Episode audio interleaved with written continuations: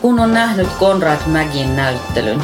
Täytyy ihmetellä, miksei virolaistaiteilijoita ole Suomessa ollut laajemmin esillä. Avajaiset on taidepodcast, joka esittelee, analysoi ja kritisoi ajankohtaisia taidenäyttelyitä ja ilmiöitä. Nautimme avajaistarjoilusta ja ruodimme samalla puhuttelevimmat teokset. Minä olen taiteen moniottelija Krista Launonen ja seurassani on muodin ammattilainen Milla Muurimäki. Tervetuloa! Kävimme katsomassa Emmassa Espoon modernin taiteen museossa Konrad Mägi nimisen virolaisen taiteilijan maalauksen arvoitus nimisen näyttelyn, jonka jokainen pystyy käymään katsomassa tuonne ensi vuoden, vuoteen asti, eli tammikuun 23. päivä 2022 asti. Siellä se on! Niin on. Ja tota, otetaanko Vanatallinnaa? Otetaan. Sen kunniaksi. Cheers. Mm. Joo. Joulusuklaat tulee mieleen. Hei, mutta eikö tätä samaa ö, Vanatallinna ihan saman makusta on noissa liköörikarkeissa? On, on. Suklaakarkeissa. Sen takia mä sanoin joulusukla- Ahaa, joulusuklaat. niin sä syöt sitä silloin.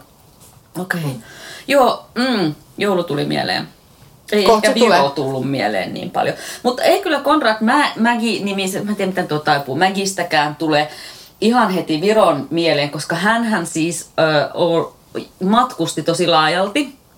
Ja tietenkin on hyvä kertoa niille, jotka eivät Konradia tunne, että hän syntyi 1800-luvulla, 1878 ja kuoli hyvin nuorena 1925. Ja tosiaan hän matkusteli laajasti, vaikka hän asui Virossa, niin hän, hän oli Ahvenanmaalla, Pietarissa, Helsingissä, Ranskassa, Norjassa, Saksassa, Italiassa. Siellä sun täällä hän oli varsinainen kosmopoliitti, niin ei ehkä hänen töistään ekana Viro tuu mieleen. Niin, no, mutta tähän mun pitää sanoa, että mä tunnen todella huonosti virolaisia taiteilijoita. Mm. Eli mulla ei ollut tämmöistä niin kuin lähtökohtaa, vertailukohtaa millään tavalla. Mm. Mulle tuli ensimmäisenä mieleen, kun sinne astui, niin Van Gogh. Ja Joo. Se, hänen niin kuin värit ja tietyllä tapaa toi tota, Konrad Mäkin tapa, tuommoinen taputteleva mm. niin kuin siveltimellä on niin kuin semmosia sivellin taputuksilla tehty. Mm. Eli ne on semmoisia niin kuin väripalkeilla, palkkeja, mm. mitkä muodostaa sit kokonaisen kuvan. Ja vähän niin kuin vaatii sitä, että sä otat etäisyyttä ja Kyllä. katsot kauempaa, että se aukeaa se mielettömät maisemat. Niin mulle tuli Vincent van Gogh mieleen. Mm, niin mullekin tuli vähän semmoinen pointillistinen tai semmoinen hiukan hermostunut tapa laittaa niinku väripisteitä vierekkäin ja sitten sillä tavalla, että niitä ei tavallaan värejä ei sekoiteta paletilla, vaan ne ikään kuin sekoittuu siinä kankaalla sitten, Joo. kun sä astut kauemmas, joka oli siis myös pointillisteen ja monest, monen Van Goghin maalauksen idea. Mullakin tuli Mullakin tuli mieleen Van Gogh. Ja toinen äh, tunnettu taiteilija, mikä mulle tuli mieleen, oli Gustav Klimt. Jostain, jostain hänen norjalaisista maisemista semmoinen samantyyppinen tapa niin kuin vähän koriste maalata ikään kuin. Se on varmaan väärä sana, mutta vähän niin kuin laittaa just väripintoja päällekkäin äh, ja muodostaa semmoisia tavallaan vähän orgaanisiakin muotoja niistä väripinnoista. Et se oli toinen taiteilija, mikä mulle tuli mieleen. Joo, ja sitten siellä on tota, sehän oli, mun mielestä se oli tosi viehättävää. Ne värit on niin, niin kuin, jotenkin syviä ja semmoisia rikkaita, Joo. no, niin kuin, tosi värikylläisiä ne kaikki työt. Niin tuli myös semmoiset kaikki satukirjat mieleen. Eli hyvin, mm. hyvin semmoinen niin kuin kuvitusmainen. Et en mä tiedä minkä takia mä hyppäsin jotenkin semmoisen Astrid Lindgrenin henkiseen maailmaan. Voisin kuvitella, että hänen niin kuin tarinoissaan se kuvamaailma olisi juuri tämänlaista. Mm. Ja sitten taas sitten niissä muotokuvissa, niin mulle tuli myös semmoinen, ihan kuin sä olisit katsonut, sama ehkä myös niissä tota, näissä tota, maisemia kuvaa, kuvaavissa töissä, niin ihan kun sä olisit katsonut semmoisen kaleidoskooppilinssien läpi mm. niitä töitä. Totta. Et niissä oli jotenkin semmoinen, niin kuin, jos Vincent van Goghille oli semmoisia pidempiä ja kapeampia viivoja, mm. niin hänellä oli enemmän semmoisia, nimenomaan, että Sivelin on tehnyt semmoisia niin kulmikkaita graafisia muotoja. Että se oli ihan kuin sulla olisi pyörinyt, sä olisit voinut pyöritellä niitä kaleidoskooppia ja sitten ne värit vaan niin kuin hehkuu mm. siellä läpi.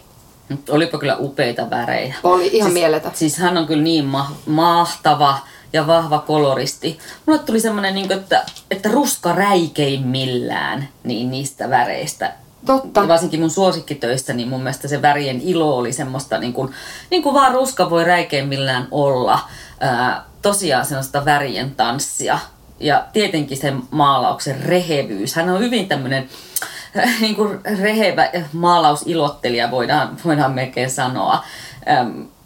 Aivan, aivan hurjia juttuja. Hän, oikeastaan hänen työt tuollakin, niitä on siis tuolla esillä 150, eli niin kuin koko hänen mm, elämänsä aikaa. Tämä on siis ret, ret, retrospektiivinen näyttely, eli sieltä on niin kuin mahdollisimman paljon hänen tuotantoa eri aikakausilta saatu esille. Ja 150 teosta on aika paljon kyllä kaiken kaikkiaan, mutta nekin voi melkein karkeasti jakaa niihin maisemiin ja sitten muotokuviin. Siis tiedetään, että hän ehti maalata noin 400 maalausta, mutta hän tuhosi itse niistä ö, tosi paljon – tai ne on jonnekin kadonnut. Ilmeisesti ainakin puolet joidenkin lähteiden mukaan. Ja sitten tietenkin kun Viro oli Neuvoston, Neuvostoliiton alla, niin ei, ei Konrad Mägin teoksia silloin alkuvuosina, ne oli täysin kiellettyjä, että niitä varmaan tuho, tuhottiin myös silloin tietoisesti. Mikä harmi. Olisi jotenkin, jotenkin kiinnostaisi tietää, että mitkä, millaiset työt hän tuhosi itse. Niin, ja Ol, oliko, niin. niin. No ilmeisesti kyseessä oli sairaus. Joo. Mutta, tota, mutta se, että millä perusteella, oliko hän mm. tyytymätön vai halusko hän vaan jotenkin olla jättämättä jälkeensä, jälkeen itsestään vai mikä hän syy? En tiedä. Sitä ei varmaan kukaan tiedä. No ei. Tuolla oli muutamia luonnoksia ja vesivärejäkin sitten esillä lasivitriineissä, mutta pääasiassahan ne on öljyvärimaalauksia. Mm. Joo. mun pitää sanoa vielä niistä, se oli jotenkin niin äm, kiehtovaa kat- katsoa. Siis tuossa näyttelyssä nimenomaan sua kiehtoo se tekotapa tai se siveltimen käyttö. Ja, ja tietyllä tapaa se sellainen, se sellainen ää, että miten päin sä oot töpötellyt niitä sivelin jälkiä, koska se, se että meneekö se niin kuin, että jokaisessa maalauksessa ne meni, ne meni pystysuorassa, vaakasuorassa mm. ja sitten taas jotkut vuoret ne saattoi lähteä silleen vinottain, niin niin tuli ihan mahtava liike. Niin tuli. Mikä, mikä mun mielestä oli, että ne kaikki näytti tosi sillä tavalla niin kuin liikkeellä olevalta mm. ne työt. Kyllä. Ja siellä oli esimerkiksi sitten hänen semmoinen yksi sali tai huone, mikä oli pistetty täysin hänen Italian matkaltaan tehtyihin töihin, niin siellä oli esimerkiksi yksi semmoinen työ Venetsiasta, varmaan kanaalilta, mm niin, niin mä, niin kuin, mä jäin tuijottaa sitä hirveän pitkään, koska se oli, se teki semmoisen mahtavan vääristymän. Se tapa, miten hän oli maalannut sen, niin se oli ihan kuin se niin kuin taulu imasis niitä, niitä kongoleita, niitä tota, veneitä sinne niin kuin sisuksiinsa sinne keskelle. Ja mä että tämä on niin nerokas tämä tapa, miten niin kuin vaan se siveltimen suunta, miten, hän on, niin kuin, miten ne suunnat on mennyt, niin se saa, se tekee semmoisen vääristymän. Mm. Ja vaikutelma. Nythän sä oot ihan jossain maalaustaiteen tekniikan alkulähteillä ja syvä, syvissä veseissä samanaikaisesti. Ai, to, toihan oho. se on, on, on. Tälle vanha maalauksen opettaja täältä sanoi, että nyt olet ymmärtänyt jotain todella olennaista siitä, miten maalaustaidetta rakennetaan.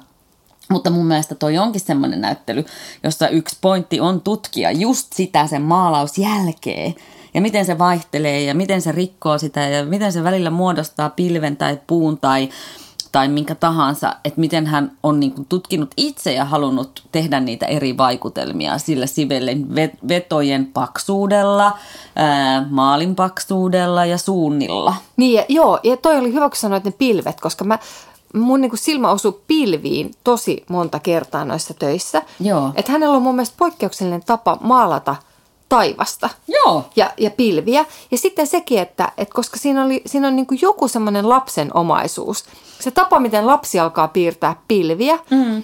niin siellä mä monessa niin kuin näin, että tämä on niin kuin lapsi piirtäisi pilven, mutta tämä on tehty jotenkin aivan niin kuin, mm. siis siltä, että se näyttäisi kumminkin niin kuin todella oikealta ja hienolta. Mm. Et se oli en, en saa kiinni, mutta mm. oli tosi vaikuttavaa jotenkin se tapa. Joo, totta. Siis hän, hän, hän, hänet niin tunnetaan silleen pilvimaalarina, että, että hän varsinkin näissä Viron maisemissa, Virossa tehdyissä maisemissa on keskittynyt niihin pilviin ja jotenkin saanut ne näyttämään sellaiselta, että mä en niin kuin muista ihan heti, että joku muu olisi niin kuin vastaavalla tavalla pilviä ku, kuvannut. Semmoisia pumpulipilviä, höttöpilviä ja saanut siihen semmoinen se, niin vahvan tunnelman. Että esimerkiksi mun kaksi suosikkityötä oli sen Viron, Viron maisemia ja just näitä pilvimaisemia. Eli toisen nimi oli Kivinen maisema sieltä 13-14 vuodelta ja toinen oli sitten vain yksinkertaisesti nimeltään maisema. Ah, mitä silmänherkkuja, se, että sä niin kuin pääset sinne pilvien ja maisemien sekaan ja just se kaikki väri ja mitä se luo sen tunnelman ja miten ne pilvet on niin kiehtovan moninaisia kuin ne niissä maisemissa on. Joo, mun yksi lempityö oli myös tämä samainen kivimaisema. Aha. Mua huvitti se, kun meillä on siis tapana niin, että Kristain me ei kierretä yhdessä, mutta sitten kierroksen jälkeen mä kysyn, että mitkä, onko sulla jotkut työt, mitkä sä haluat, että mä kuvaan? Niin tota, mm kuvasin pari työtä, ihan samat, mitkä olin itselleni okay. laittanut. Eli se kivinen maisema, niin se toinen oli sitten se sellainen norjalainen maisema, mikä oli vähän kuin koivumetsää, missä oli enemmän oh. semmoiset tota, tummemmat, ruskaisemmat, rusehtavat sävyt. Mm. Ja vähän semmoinen aika outoja muotoja. Oliko se tämä siis tämä norjalainen mäntymaisema vuodelta 1908? Mm, ei, se oli ah. semmoinen norjalainen maisema, mikä oli se koivumetsä. Ah, okay. Se oli semmoinen koivumetsä, mikä, missä se oli 1908-10. Siinä vieressä oli kyllä sitten se, se niitä oli ne kaksi vierekkäistä, Joo. mutta tota, mutta et koska ne oli vähän semmoinen, että se voisi olla vähän pelottava se metsä, mutta sitten samaan aikaan se ei ehkä olekaan pelottava, kun se on, se on aika kiehtova ja siinä oli, se varmaan johtui siitä, niistä muodoista ja värien yhdistelmästä että hän osaa kyllä leikitellä aika hienosti.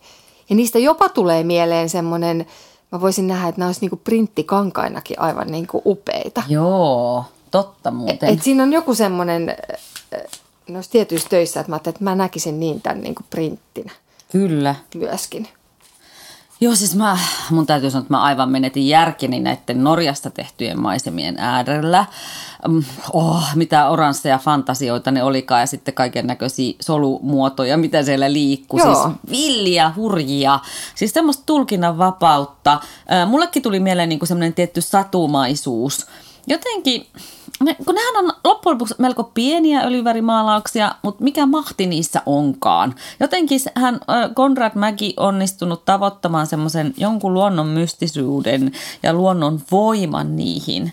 Ähm, niissä on tietysti, nehän on niinku vähän kuin oikeastaan symbolistisiakin, niitä voidaan joitain hänen työtä sillä tavalla ajatella, mutta minä ainakin näen niissä jotain, mulla alkaa niinku pyörimään jotain pohjoisen skandinaavisia taruja ja taruolentoja, että milloin sieltä ilmestyy joku karvakorva jostakin puu, puun välistä, että niissä on niin vahvaa semmoista jotenkin ihanaa, okei okay, modernia, mutta samalla semmoista ekspressiivistä ja äh, ehkä jopa vähän, no hänen töitä on joskus nimitetty vähän niin kuin hallusinaatioiksikin, että ne vois olla sellaisia kuvauksia tai jotenkin tämmöisten niin kuin uskonnollisten henkisten kokemusten kuvauksia, että tai jotain, missä niin kuin luonto, on, luonto on läsnä, mutta samalla otetaan niin kuin siitä luonnosta sen salaperäiset voimat ja mystiset voimat ja ehkä jopa tämmöiset pyhät, pyhät ajatukset, kokemukset. Mutta jotain semmoista, mitä niin kuin, tavallaan ei ole tässä maailmassa, tässä meidän näkyvässä maailmassa. Että ei se maisema taatusti ole Konrad Mäkin edessä ollut sellainen, eikä sen siis pidäkään, vaan hän on jotenkin osannut tallentaa sen semmoisella sellaisella ulottuvuudella, johon tulee semmoinen toinen kerros, jota niin kuin silmä ei tavallaan pystykään tavoittamaan ja jonka maalaustaide taas pystyy. Mm, mun mielestä jotenkin hän on korostanut kaikkea. Se on vienyt kaiken, niin kuin tiedät sä, kymmenkertaiseksi tai niin kuin ylemmälle tasolle. Että se, mm. hän on katsonut niin kuin maiseman, että jos siinä on ollut sininen taivas, niin se, on, sen, se sinisyys on niin kuin viety niin kuin kymmenkertaiseksi. Että semmoinen olo mulle tuli kaikista niistä maisemista, että, sieltä kun, että silloin kun väri oli, että sieltä tuli joku sininen, mm. niin se niin kuin hyöky. Mm. Se nimenomaan näissä norjalaisissa maisemissa – että kun siellä oli semmoinen, että näkyy vuorta ja sitten on semmoinen mieletön niin kuin järvi tai merimaisema, niin ne räisky ne värit, ne Joo. tuli niin, niin kuin päälle siitä maalauksesta. Että hän on jotenkin aina, ottaa niin kuin, näyttää sen maiseman parhaimmillaan. Joo. Että ihan kun siihen olisi vedetty se semmoinen filtteri, semmoinen Willy Wonkan niin kuin maailma, eli missä kaikki on, tiedätkö, vain niin kuin satumaisen kaunista. Totta. Ihana, joo. Ja sitten kuitenkin niissä monissakin maalauksissa, nimenomaan nyt näissä maisemamaalauksissa, on jotain aika tutun konservatiivista, jotain semmoista sommitelmallista, jota, joka on aika niin kuin, jolla on pitkä traditio. Ähm, mutta jos tähän, josta Konrad Mäki jotenkin pyrkii ja ponnistelee eroon, että hän myöskin niin kuin haluaa tuoda semmoisen oman, oman vahvan tavan nähdä niitä – ja sitten kuitenkin, kun nytkin me puhuttiin ensin Viron maisemista ja sitten me puhuttiin Norjan maisemista ja sitten sä mainitsin Italiankin maisemia, niin aina tuntuu, että kun hän meni eri paikkaan, niin jotenkin vähän se tyyli aina myös muuttui. Et Italiasta mm. tuli ehkä vähän kovempia, kulmikkaampia muotoja, mm, vähän niin kuin kupistisempaa. Ja Saksassa ja Saarenmaalla tuli jotain semmoista, mitkä on mulle ehkä tutumpaa, perinteisempää maalaustaidetta – ja sitten oli nämä Norja aivan villi. Mikähän se raukan siellä Norjassa sekoitti? En mä tiedä. Mi, mikä sieni lie? Niin. En tiedä. Mutta siis Mutta upe, upeita. Upe, tosi hienoja. Mutta mä pidin kyllä myös tosi paljon niistä muotokuvista, mitä Joo. siellä oli. Ja äh, näillä nyt harvoilla oli mitään nimeä. Ne meni vaan aika monet. Mutta siellä on yksi muotokuva, ähm, minkä edessä me otettiin selfie. Se oli mm. maalattu 1923-24. Niin mä totesin, että se oli ihana naiskuva. Ja mä ajattelin, että ikinä ei tummat silmän aluset voi näyttää noin hyvältä. Et silloin, Vanha meikkaaja et, siellä. Et, et, et silloin, jos niin kun naiselle on maalattu tosi tummat silmänaluset mm. ja silti se näyttää niin ihanalta. Ja sitten sama häntä vastapäätä oli semmoinen Alide Asmusin muotokuva, missä hänelle oli tehty myös tummat silmänaluset ja punainen nenä. Siis asiat, mitä niin me kaikki aina kun me lähdetään, niin halutaan tiedätkö, peittää tai katsoa, että ei ole. Niin näitä oli niissä maalauksissa kor, niin kuin korostettu oikein ja ne teki niistä tosi per, persoonallisen ja niin kuin, tosi mielenkiintoisen näköiset. Joo. Ne oli musta poikkeuksellisen ihanaa, että sellaisia, sellaisia asioita, mitä yleensä häivytetään, on se sitten valokuva, että photoshopataan mm. pois.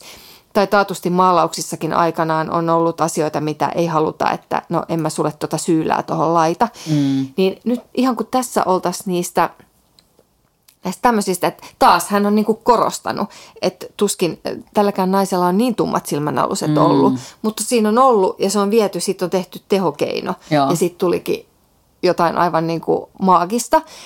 Ja sitten hyvin erilainen tapa oli sitten siellä seinän toisella puolella oli semmoisesta norjalaisesta, norjalaistytöstä nuoresta mm. tehty muotokuva, mikä oli niin pysäyttävän niin kuin kaunis. Ne, taas ne sävyt, eli hän oli jotenkin vaan semmoisen punatukkasen tytön ympännyt semmoiseen kupariseen, ruskeen sävyihin. Hänellä on samansävyinen niin kuin vaate. Ja vaikka se on jotenkin kaksulotteinen – mutta se, ja sitten semmoinen tuijottava katse. Ihan mieletöntä. Ja sitten vaikka, ja kaikkea sellaista niin pientä detaljia, minkä sä näet, että on pientä detaljia, ja sä astut taaksepäin, sä näet sen detaljin, ja kun, kun sä menet lähemmäksi, niin se kaikki on vähän niin kuin sumeeta, että ihan kuin näkisit huonosti. Joo. Mieletön... aika mennä näin tarkastukseen. Niin, mutta mikä mieletön tapa, niin kuin, että pystyy mm. tekemään tuommoista. Tuo on tuommoista niin mahtava tapa huijata. Siis, että niin. se, se muuttuu hyvin paljon se maalaus niin kuin siitä etäisyydeltä, miltä sä, miten sä sitä katot. Kyllä, illuusioiden mestari voisi sanoa. Hei, mäkin tykkäsin niistä tytöistä. Siellä oli siis norjalaistytön lähellä oli romaanityttö. Ne oli jotenkin aivan mielettömän. Molemmissa oli semmoinen värikäs kangas just takana. Jotenkin heidän omaa etnistä mm, tavallaan taustaa edustava kangas. Nämä oli molemmat 1900-luvun alusta. Tämmöisiä tiukkakatseisia pikkumimmejä. Jotenkin aivan ihana. Joo. Ei ollenkaan perinteinen tapa kuvata lapsia, mikä oli musta tosi virkistävää. Ja, ja maisemathan on niinku, mm, niinku, tai anteeksi, muotokuvathan on ollut yleensä tapa hankkia elantoa sitten, kun ei ole muuten saanut taiteilijat raukat rahaa. Mä en tiedä, oliko nämä kaksi tyttöä nyt sellaisia kuvia vai oliko nämä hänen omia kuvia, mutta jotenkin, tai itse, itseään, itse, itseään taiteen varten tehtyjä kuvia, mutta ne oli huikeita, ne oli huikeita, mutta mun aivan suosikkiteos koko näyttelyssä oli Meditaatio, niminen maalaus, joka on näiden tyttöjen lähellä seinällä ripustettuna vuodelta 1915. Ja siinä on jälleen nämä Konradin räikä, räikeät ruskan värit, ma, aivan mielettömät. Ja se kuvaa sellaista naista, jonka kasvoja me ei nähdä. Me nähdään hänen valtavan, valtavan pitkä tumma tukkansa. Hän on ikään kuin vaipunut sellaiseen vähän niin kuin sykkyrään, kyppyrään, öö, ilmeisesti meditoimaan. Ja sitten se hurja maisema siellä takana, joka taas niin kuin on mikä, mitä mielikuvituksellisin ja mystisin. Ja nämä on, tämä meditaatio on niin kuin harvoja teoksia ää, ylipäätään ja tässä näyttelyssä, jossa maisema ja muotokuva yhdistyisi. Että molemmat on siinä niin kuin yhdessä läsnä. Ja, ja tämä on hirveän symbolinen maalaus tietenkin, mutta jotenkin, no tässä nyt täytyy varmaan myöntää, että pidän meditaatiosta, meditoin niin mä sain siitä jotenkin heti kiinni. Ja sitten kun siinä on se maisema ja luonto, niin mä ajattelin, että olisikohan hän voinut kuvata, tai minulle se puhutteli se taulu niin, että tässä voisi olla ihmisen pyrkimys unohtaa itsensä, niin kuin meditaatiossa pyritään pääsemään jotenkin irti siitä itsestä, itse-ajatuksesta, minä-minä-maasta. Ja myös sulautua luontoon, tulla yhdeksi luontokappaleeksi. Mm, se voisi selittää, avaisi mulle sitä taulua, koska mulle se ei muuten auennut. Joo. Se oli jotenkin semmoinen, mitä mä ajattelin, että toi on varsinainen meditaatiokuva, että mä olisin voinut sen kuvan ääreen jäädä pitemmäksi aikaa jotenkin ihan niin kuin meditoimaan. Joo, mutta toi itse asiassa toi, mitä sanoit, niin se voisi, se olisi hyvä, hyvin niin kuin selittää sitä, mitä mm. siinä niin kuin tapahtuu siinä kuvassa – Mm, ehkä. Mutta Konrad Mäkihän itsekin eli varsin mielenkiintoisen elämän. Että jos siitä muutama asia nostaa, niin tota, hän siis oli jopa koditon kolmesen vuotta. Ja tietenkin hän oli kosmopoliitti, hän matkusteli, asui, opiskeli siellä sun täällä. Uh, Mutta hän oli myös tosi usein aivan järkyttävässä rahapulassa. Ja varmaan tämä kodittomuus sitten tietenkin siihen niin kuin liittyykin. Mutta sitten hän ilmeisesti halusi pitää vähän itse tällaista taiteilijamyyttiä yllä, ainakin loppuvaiheessa, että hän olisi tämmöinen nälkätaiteilija. Että se ei ihan pidä paikkaansa, koska ilmeisesti sitten, sitten tota, elämänsä ehtoopuolella, ainakin tuossa 20-luvulla, okei hän oli siis myös, hänellä oli reuma ja hänellä oli muita sairauksia ja varmaan mielensairauksiakin. Hän siis kuoli mielisairaalassa, mutta kuollessaan hän kuitenkin ilmeisesti oli sitten kuitenkin aika varakas. Että voi olla, että hän halusi vähän niin kuin myös, kun sä puhut siitä, että hän haluaa korostaa niin. ja viedä äärimmäisyyksiin, niin ehkä siinä oli joku tämmöinen kurjuuden maksimointiajatus myöskin sitten. Mutta kurjuus ei näkynyt hänen töissään mun no mielestä, ei koska näkynyt. mun mielestä se, se ei niin kuin välittynyt millään tavalla. Mun mielestä ne oli jotenkin kaikki, eikä semmoinen niin kuin melankolisuus tai suru. Niin. Että mä koin noita työtä jotenkin todella semmoisena ihanana ja kauniina, niin kuin hyvänä maailmana. Mm, ehdottomasti. Ja onhan häntä nykyään siis myöskin, siis to, todellakin Virossa arvostetaan tämmöisenä modernistin, modernismin pioneerina ja Siis ihan vuodesta 1979 itse asiassa, jolloin siis Virohan oli vielä Neuvostoliiton alla, niin tota, hänen syntymäpäivänään, joka on siis ensimmäinen marraskuuta, niin on jaettu tämmöinen Konrad Mägi-mitalli, tämmöinen palkinto. Ja se aina annetaan jollekin ansioituneelle taidemaalarille. Vuonna 2020 sen sai Malparis. Että aina, aina joku sitten palkitaan. Että on ihana, että hänen nimensä niin kuin on siellä Elää. vuosittain esillä ja sitten siihen on löytynyt tämmöinen hieno palkintokin.